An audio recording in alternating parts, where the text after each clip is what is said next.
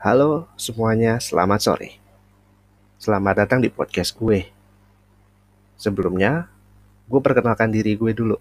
Gue Kiki. Pria hampir berkepala tiga yang masih betah menyendiri. Di podcast ini, gue akan membahas tentang hal-hal yang ringan buat nemenin kalian ngopi sore. So, enjoy!